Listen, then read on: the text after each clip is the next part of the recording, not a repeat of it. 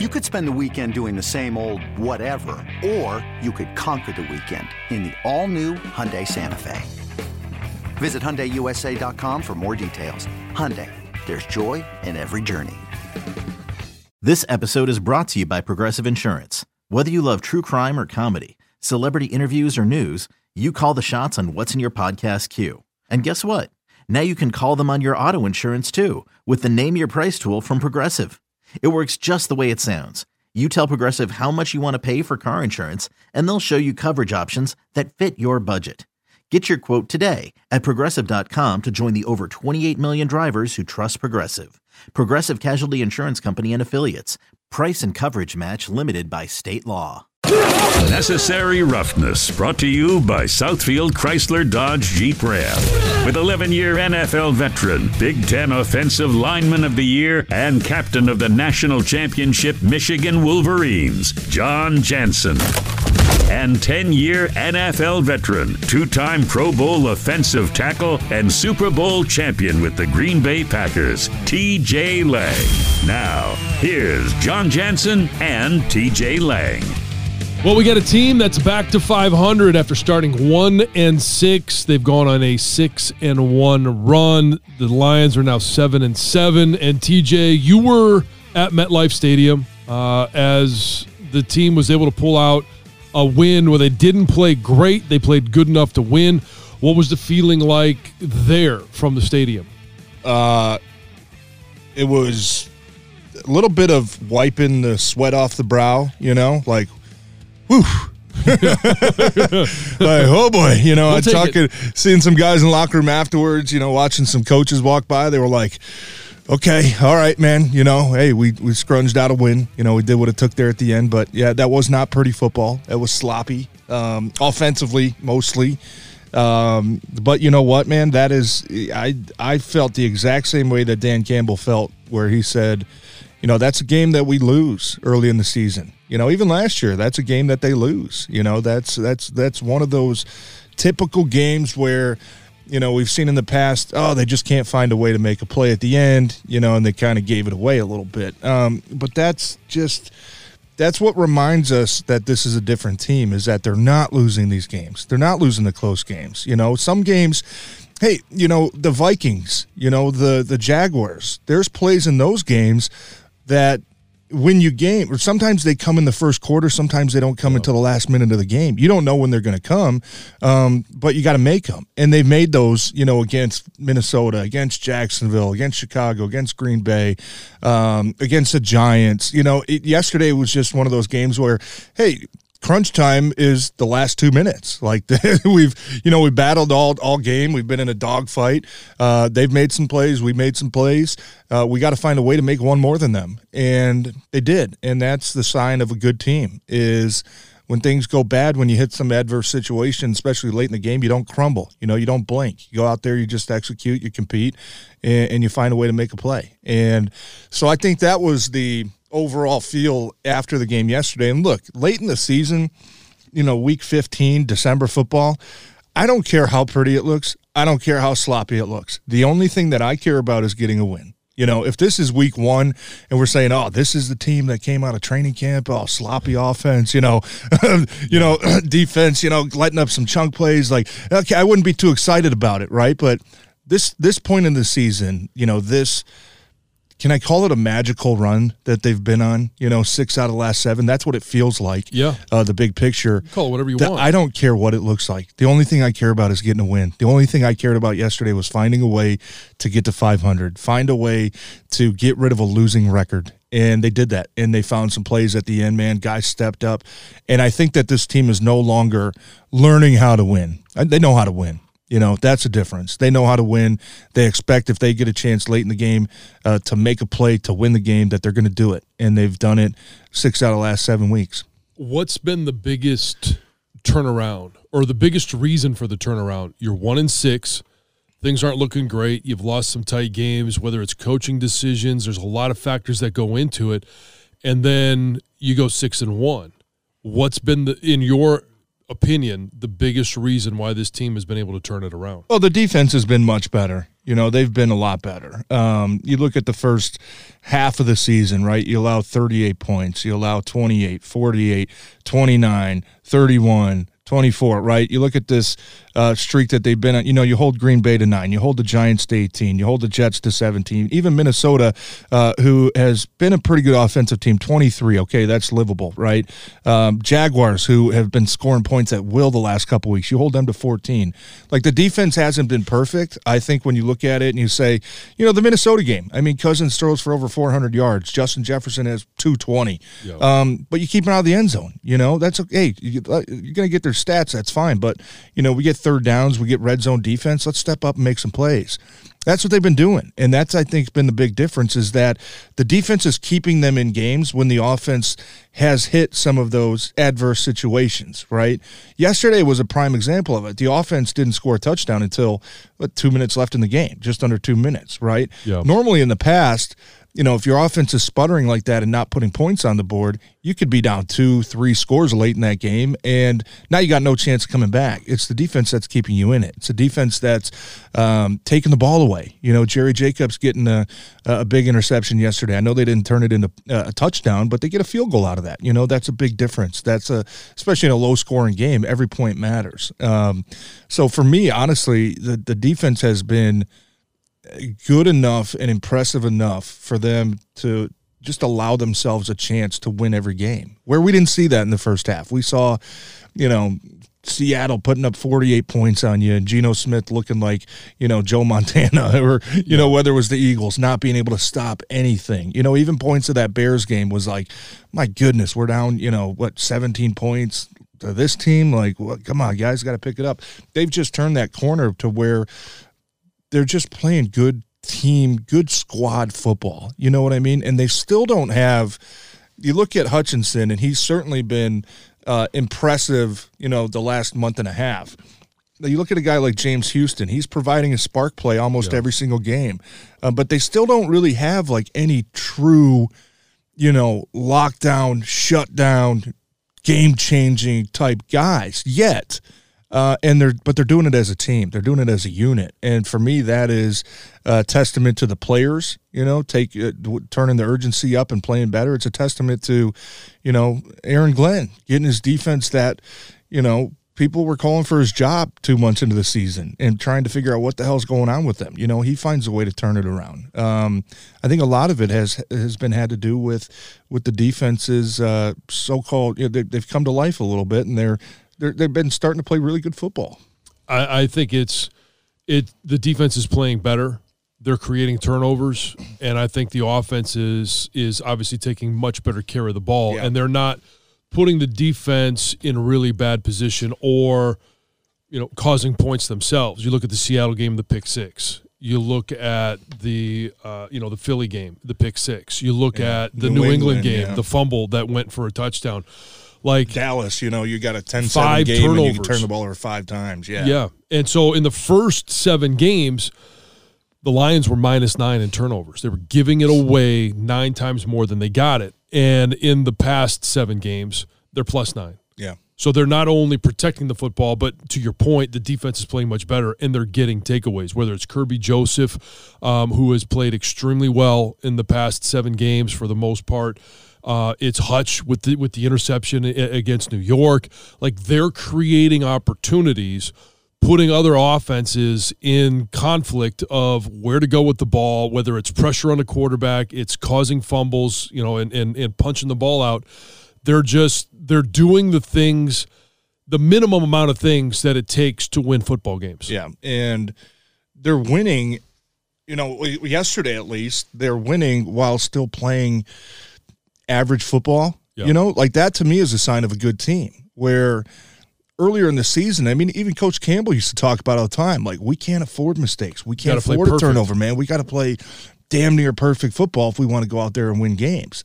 They're at a point now where they're playing at such a high level just as a team that, you know, of course you don't want them to play, you know, sloppy football late in the season, but they're winning games despite of that, and that is a sign of a good football team. And, you know, we saw it really all weekend. I mean, you look at, you know, Kansas City playing Houston, You know, that was like a 14-point spread. They need overtime to take them down. You know, you look at Dallas, you know, losing to a Jacksonville team. Like, you know what I mean? Like, there's weird things that happen. But, and look, the Jets, I mean, thank goodness Quinnen Williams didn't play yesterday. I think he was, I mean, he's a tough son of a bitch there in that D-tackle spot. That could have changed the game a little bit. But, you know, that Jets defense is still, they're good, man. They're good. They just swarm you. You know, they don't give you a lot of opportunities for big plays, and you just got to keep grinding. You know, it's just a game. You got to grind it out. And, you know, it wasn't pretty offensively, but, you know, it was all about yesterday in my mind was a little bit about redemption. You know, you have a couple penalties that knock you out of, you know, maybe a touchdown off the board or, you know, play calling, you know, the fourth and goal call. You know, I didn't hate the call to go for it, right. But when you watch the play, kind of a long developing counter play, you know, against the stacked box, probably not the best time for that call. Ben Johnson redeems himself late with the 4th and 1 at the 2-minute warning, you know, just designing up a beautiful play to Brock Wright. I mean, I don't think that they expected that to be a home run.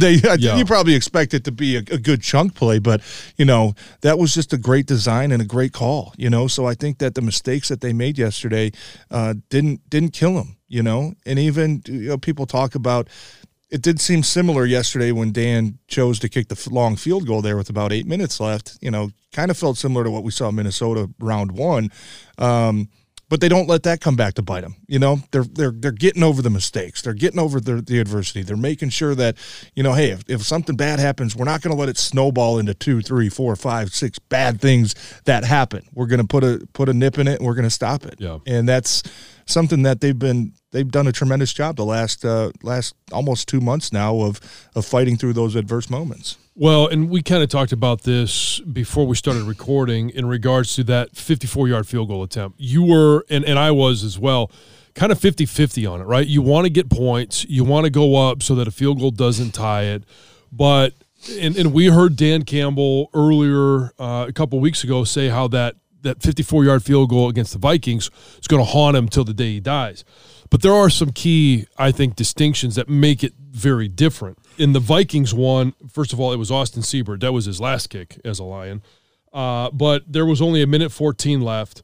It was 4th and 4. And, like, the feeling was, even though you're up 3, like, that was going to be a difference maker. Yeah. But you had a chance to go for the jugular, you know? But Austin Siebert had already missed one. Like, going for it with Siebert was different, especially with, if you miss it, you're going to give Minnesota good field position. And I think we can both agree that Kirk Cousins is a much better quarterback than Zach Wilson. You're giving him a short field at that point. Yeah. And if they do go down and score, game is over. Yeah. But you look at the you know, in New York, there's 8 minutes left in the game. You've got Zach Wilson. I understand the benefit of pinning Zach Wilson down, making him go the length of the field, but you also are feeling like, all right, well, if we miss it, we're not in as bad of a spot. Plus, there's 8 minutes left, and it's a completely different kicker.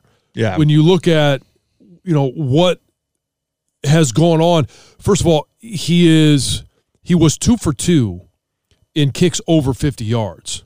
He had a 51-yarder earlier in the year and a 53-yarder, I think, was actually the Dallas game, which was his first game.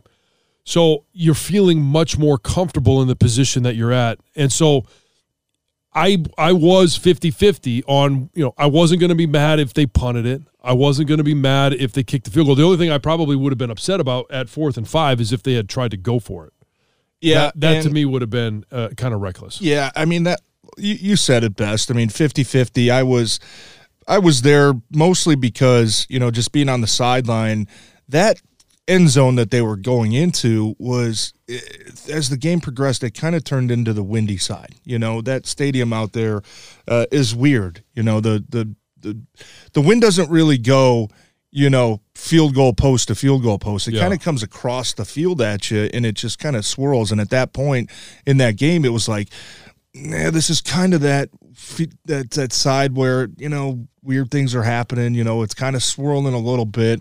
Even earlier in the game, I think gosh, I think Badgley knocked one off the upright. Right. Didn't count, because there was a delay of game call. But, that was kind of the same side. That was the same side. Yeah. And that wind was just kind of howling a little bit. So that's why I was like, man, I guess we're going to see. We're going to see what kind of nuts this kid has, man, going out there and trying to knock in a 54-yarder. Now, they didn't get it, but like you said, still plenty of time on the clock. So, look, if they lose that game, is that a play that we're probably sitting here and dissecting until, we turn red in the face? Probably. But the fact is we don't. We don't have to, because they found a way to overcome it. They found a way to go make a couple plays and not necessarily bail out, a decision, but to go out there and make sure it didn't hurt you. So this is something we haven't talked about in a while because they've been really good. That's the Lions offensive line. And this game, I'm curious your take on it because watching it from afar, disappointed that they didn't score on 4th and goal. Some of that was the play call, and most of it was the play call. But the holding calls. Yeah. There was a couple on Frank. There was a couple on Evan Brown. Yeah. And it just felt like, and it also felt like protection started to break down a little bit. There was more pressure, late pressure, but still pressure on Goff than there typically has been. Yeah. Your thoughts on the performance of the offensive line? I thought it was a dogfight. I mean, I thought it was, for their expectation and the standard that they've set, probably an average game. I didn't think it was great, but at the same time, I didn't think it was bad. I thought that even missing Quinnen Williams, that's a tough defensive line. They still got some guys. Carl Lawson is a really good player. Sheldon Rankins is another guy in the interior that is a really good player. They challenge you with your technique. They challenge you with your footwork, with your hand placement, with your fits on double teams, just because they love those wide alignments. They love those wide nines. They love the wide three techniques, even the, nose guard lining up wide, shooting gap. I mean, that's a difficult defense to slow down. I thought there were times where the protection was great and Jared Goff seemed like he was rushing a couple throws where it's like, okay, man, like, go get to your second, get to your third read. You got time.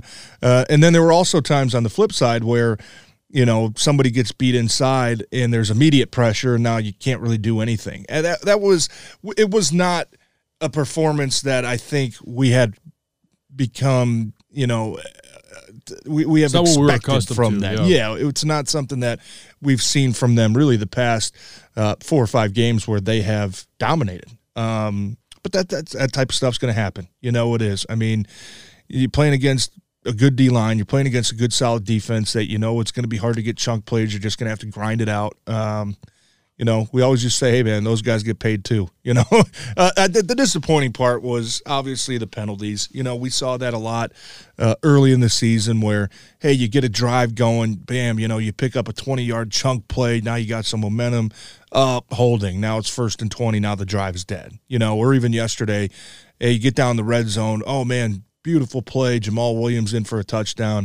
Now there's a flag down. Now it's 1st and 18, instead of putting 6 on the board. I thought the first holding call on Evan Brown was horrible. Watching it, I thought that the linebacker kind of went low and he just kind of grabbed the back of the pads and guided him to the ground. I don't think there's anything wrong. Even the second one, questionable in my mind. I know that technically people think, hey, when you get your hands outside, that's automatic holding. It's not. If you stop your feet and you restrict a guy, then they're going to call that. But as long as you keep your feet moving, normally it doesn't really matter where your hands are. And I thought that was kind of a wishy-washy, maybe questionable one. But I saw one of Frank's that was pretty clear, restricting the nose guard. I think he just got beat off the snap on a zone. And the other one, look. You ready? Showtime. On May 3rd, summer starts with The Fall Guy. Let's do it later. Let's drink a spicy margarita. Make some bad decisions. Yes. Audiences are falling in love with the most entertaining film of the year. Fall Guy. Fall Guy. Fall Guy. That's what the poster said. See Ryan Gosling and Emily Blunt in the movie critics say exists to make you happy. Trying to make it out? Nope. Because I don't either. It's not what I'm into right now. What are you into? Talking. Yeah. The Fall Guy. Only in theaters May 3rd. Rated PG-13. Get ready for the greatest roast of all time. The Roast of Tom Brady. A Netflix live event happening May 5th, hosted by Kevin Hart. The seven-time world champion gets his cleats held to the fire by famous friends and frenemies on an unforgettable night where everything is fair game. Tune in on May 5th at 5 p.m. Pacific time for the Roast of Tom Brady, live only on Netflix.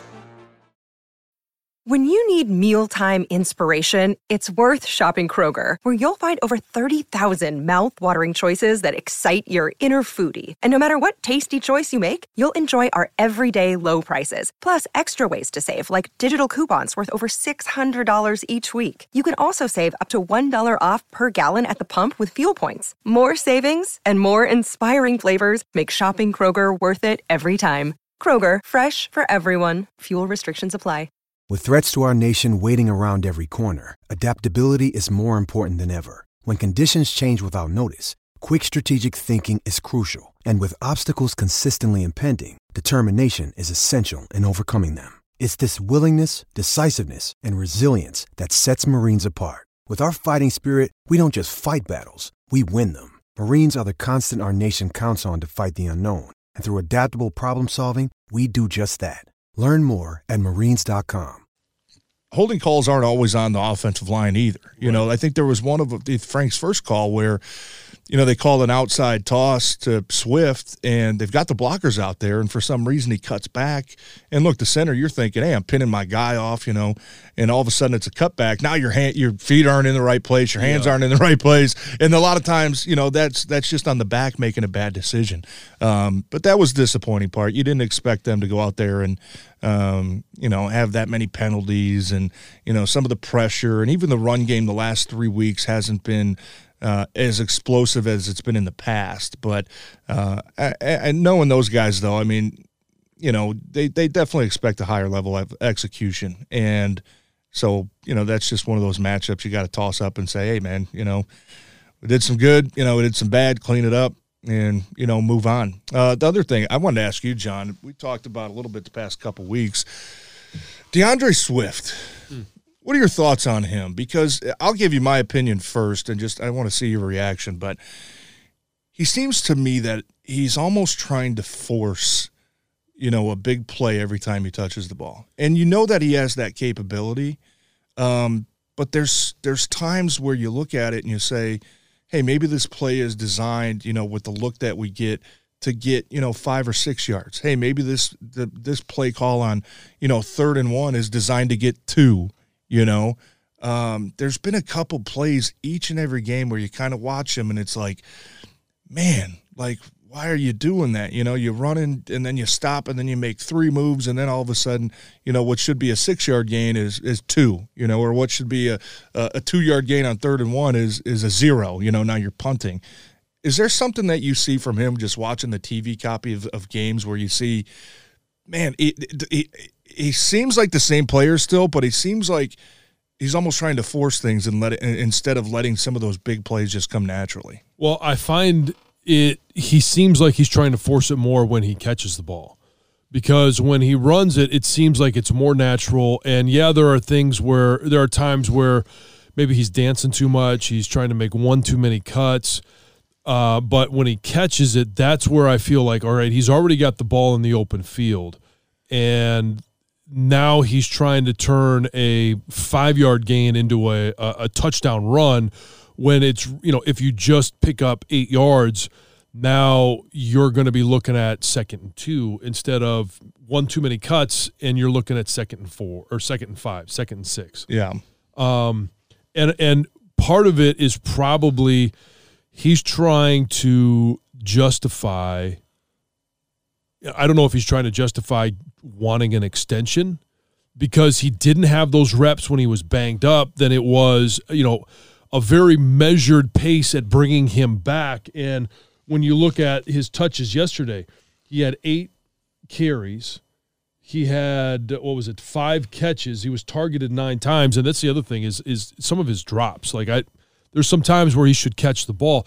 And I think he's just pressing. He's trying to make something happen when he's missed opportunities before just by being hurt, not by, you know, things that were there that, you know, he messed up. He's trying to go out there and make something happen, dazzle the staff, dazzle the fans, go out there and win games when he just, I think, needs to realize that he's one of 11 out there. Yeah, and he's the thing that, you know, kind of shocks me a little bit with him is that, you know, he's not winning a lot of those one-on-one battles anymore. No. You know what I mean? Like, we've seen him in the past, hey, if there's an unblocked safety or linebacker, he's going to make that guy miss 4 out of 5 times, you know, 8 out of 10 times. Like, there was a play I go back to yesterday, I think it was in the fourth quarter, and, you know, they call a nice little swing pass out to the right. Penei Sewell gets out in the flat, blocks a guy, and Swift's got one-on-one with a linebacker. And what looked like it was going to be an explosive play, you know, turns into like an 8-yard carry or 8-yard reception, and it's like, okay, yeah, you'll take 8 yards any day of the week, but when you get the ball in DeAndre Swift's hands, we've just become accustomed to, man, he's got a chance to make a guy miss, and boom, like he you know, might be scoring. It's just almost, and he also had, he had a couple tough runs yesterday where just vintage, you know, 1 foot, one cut, bam, get north, you know, turn a 3-yard run into a 7-yard run. It's like that's what this team needs a little bit more of from DeAndre Swift, in my mind, is just getting those gritty yards, getting those tough yards. And then once you get that opportunity, you know, bam, that's when you put your foot in the ground. That's when you make the guy miss. That's when you go for a big play. We just haven't seen it much out of him because, like you said, I think he's starting to feel that, hey, Jamal Williams has turned into that dependable, reliable guy. You know, there's certainly competition and pride that goes into that. Everybody wants to be the guy. But also with the emergence of Justin Jackson. I mean, Jackson's a guy that I think pretty fair to say he's taken advantage of every opportunity he's gotten. And I think when you sit there, you know, whether it's a wide receiver, a running back, even an offensive line, deep, if somebody's outperforming you, man, like sometimes you take that personal. But with that, you can also try to start putting too much pressure on yourself, start trying to force things where you don't need to do that. You know, that's this moving forward. I mean, these next 3 games, I think that Swift is going to be such a key part of this offense. I think they've just got to find a way to get his confidence back, right? Get him rolling again. Give him a couple touches early in the game where, you know, get him in space and let him, you know, try to make a guy miss and go, right? Because once you see him do it once, he tends to have that game where it's like, bam, he's rolling, man. He's feeling it. And, you know, the other team's just not going to slow him down. But he's got to be important in these last 3 weeks. They've just got to get him going back into being that playmaking style back that we all know he is and that who he was, you know, to start the season off. And I thought that the Lions gave him that opportunity against the Jets because the first play went for 9 yards, right? They toss him the ball. Right. They get him on the edge. They get him out in space. They allow him to use his speed, a little bit of elusiveness, and then that, you know, put the foot in the ground and go north and south. And I just never really felt like after that he was able to capitalize on that momentum. But I do agree with you that in the final 3 games, Carolina on the road, Chicago at home, Green Bay on the road, and you look and you say, well, the passing game on the road hasn't been as dynamic as it is at home. And if that's not going to be there, at least as much as it has been at home, you've got to be able to run the football. And early on in that very first drive, I thought that it was a very well-scripted drive. 7 different players touched the ball. They marched right down the field, but the key was that it started with that 9-yard run by DeAndre Swift. Against Carolina and definitely on the road against Green Bay, I think he's going to have some of those moments where he does pick up 9 yards or he does pick up 7 or 8 when you think that there's nothing there. Yeah. He's just got to, you know, you don't want to put too much pressure and say, oh, man, if DeAndre Swift doesn't play well, you know, blah, blah, blah, whatever, you know, but he's just that, he seems to be that piece on offense that if they get him going, you start to get that feeling that this offense will not be stopped, you know, with how well Jared Goff has played, with how well the offensive line has played, you know, a couple bumps obviously against the Jets, but he's that one piece where if you're like, man, if they can get some explosives out of him, you know, because we all love Jamal Williams. Jamal he's not that guy that's going to take it 50, 60 yards. You know, he's going to get you those hard, you know, 4, 5, 6. He might bust a couple for 12, 15, but that's that piece that's like, man, if they can get DeAndre Swift, they get that explosive play, DeAndre Swift back involved in a big role in this offense. That's kind of that last puzzle piece that's like, yep, I don't think this team is going to be stopped the rest of the way. Because you look at, I mean, Carolina, you know, they're a solid team. You know, I think Brian Burns is a good edge rusher for them. They've got a couple good DBs. Like, they're middle of the pack. You know, just looking at their stats, I think they're probably, you know, right around that 16 to 20 range almost in every category. You're not probably not going to have bad weather in Carolina, right? I mean, it's going to be a little cooler, but it's going to be maybe 40-ish, 50-ish, right? But that's manageable. And, you know, man, it's just, you just keep waiting for Swift. I just have a feeling that he's going to have one of those typical, you know, DeAndre Swift games where he just takes over and can't be stopped. I want to ask you just, you know, I don't think we've done this all season, but just watching the game yesterday, you know, were there any performances in your mind, offensively, defensively, that of a guy just sticking out and a guy just maybe being, you know, that underrated type player, but making plays that, you know, just those blue-collar type dudes? Can we give out in a weekly award, just a blue-collar award to a guy on offense and defense that just shows up and gets the job done? Sure. I would love to. And honestly, the defensively, the guy that I would want to give it to, and this is kind of, since we haven't done this, it's been a little bit of a build-up. And I love it every time he's on the field. He's not the most talented.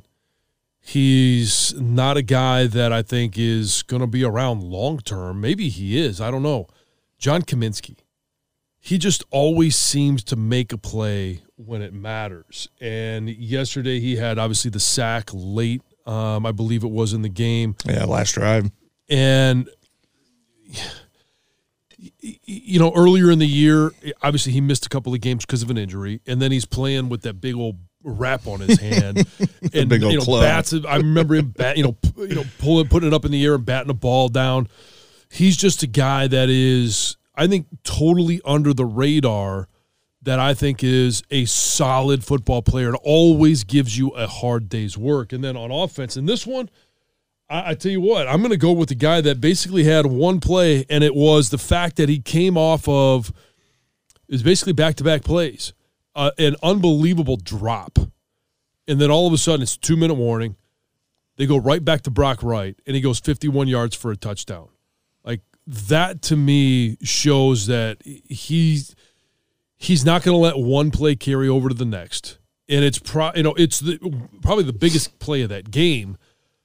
And he was just there to make a play that was going to be made, and I loved it. And, you know, you could say Jared Goff and the fact that he, you know, distributed the ball, missed a big play to Jameson Williams, but being able to go back to Brock Wright at that moment, and for Ben Johnson to dial up a play to Brock Wright, only hoping for a first down, fourth and inches, hoping just for a first down, and it goes for 51.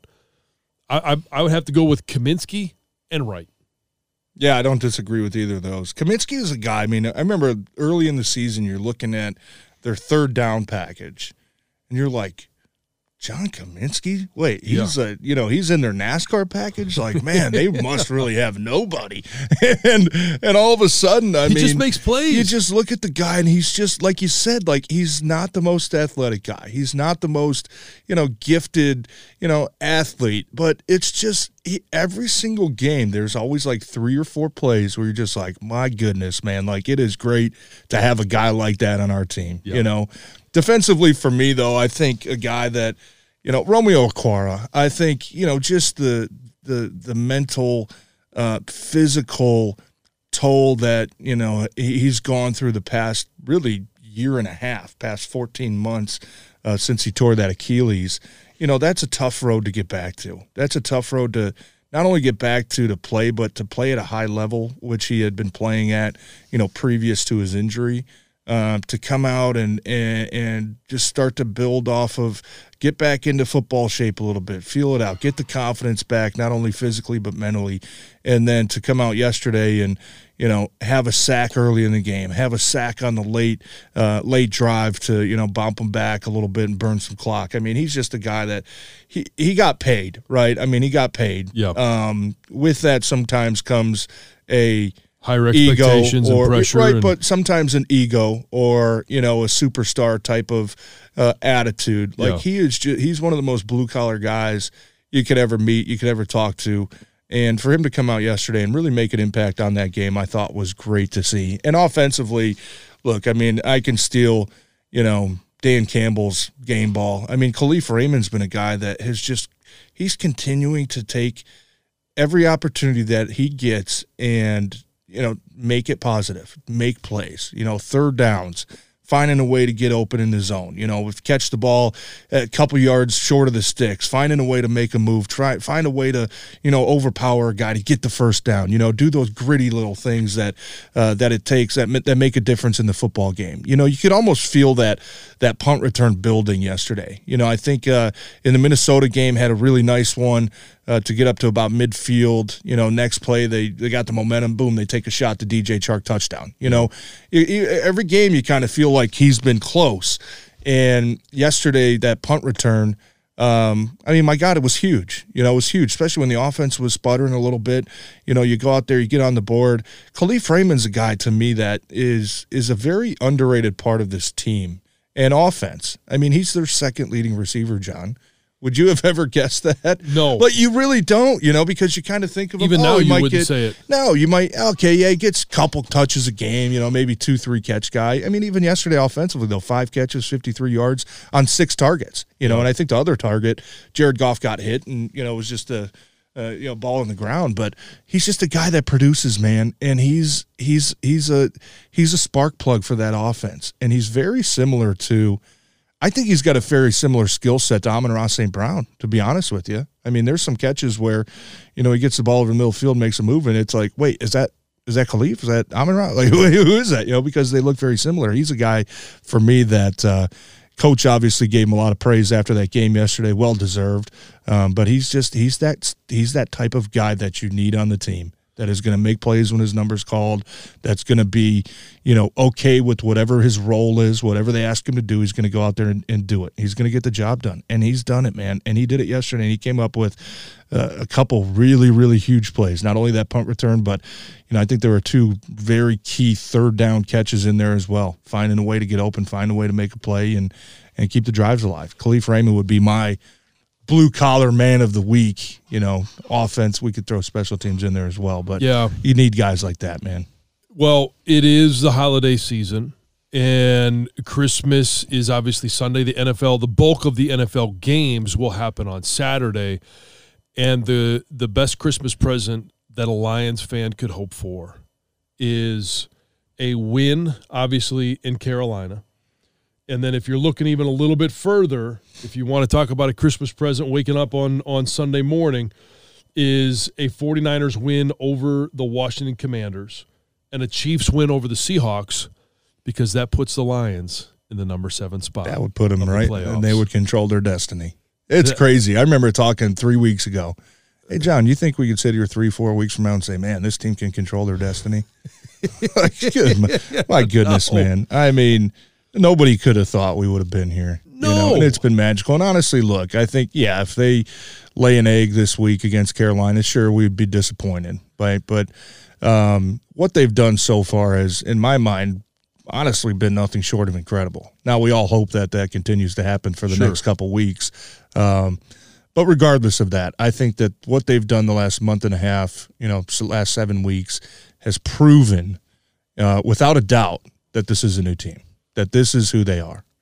And look, weird things happen in the NFL. You know, I would be disappointed, obviously, if they can sit there in a position and control their destiny and, you know, something ends up happening where they don't get in. I think we would all be disappointed. But when you look at the big picture, you know, it's been what Dan Campbell and this team has done, turned it around, made it such a fun November and a fun December so far for us. That's something we haven't had in years, you know, and that's – I think without a doubt people can say that this is a new football team. Yeah, new football team. Expectations have changed. The trajectory of this team, everybody's excited.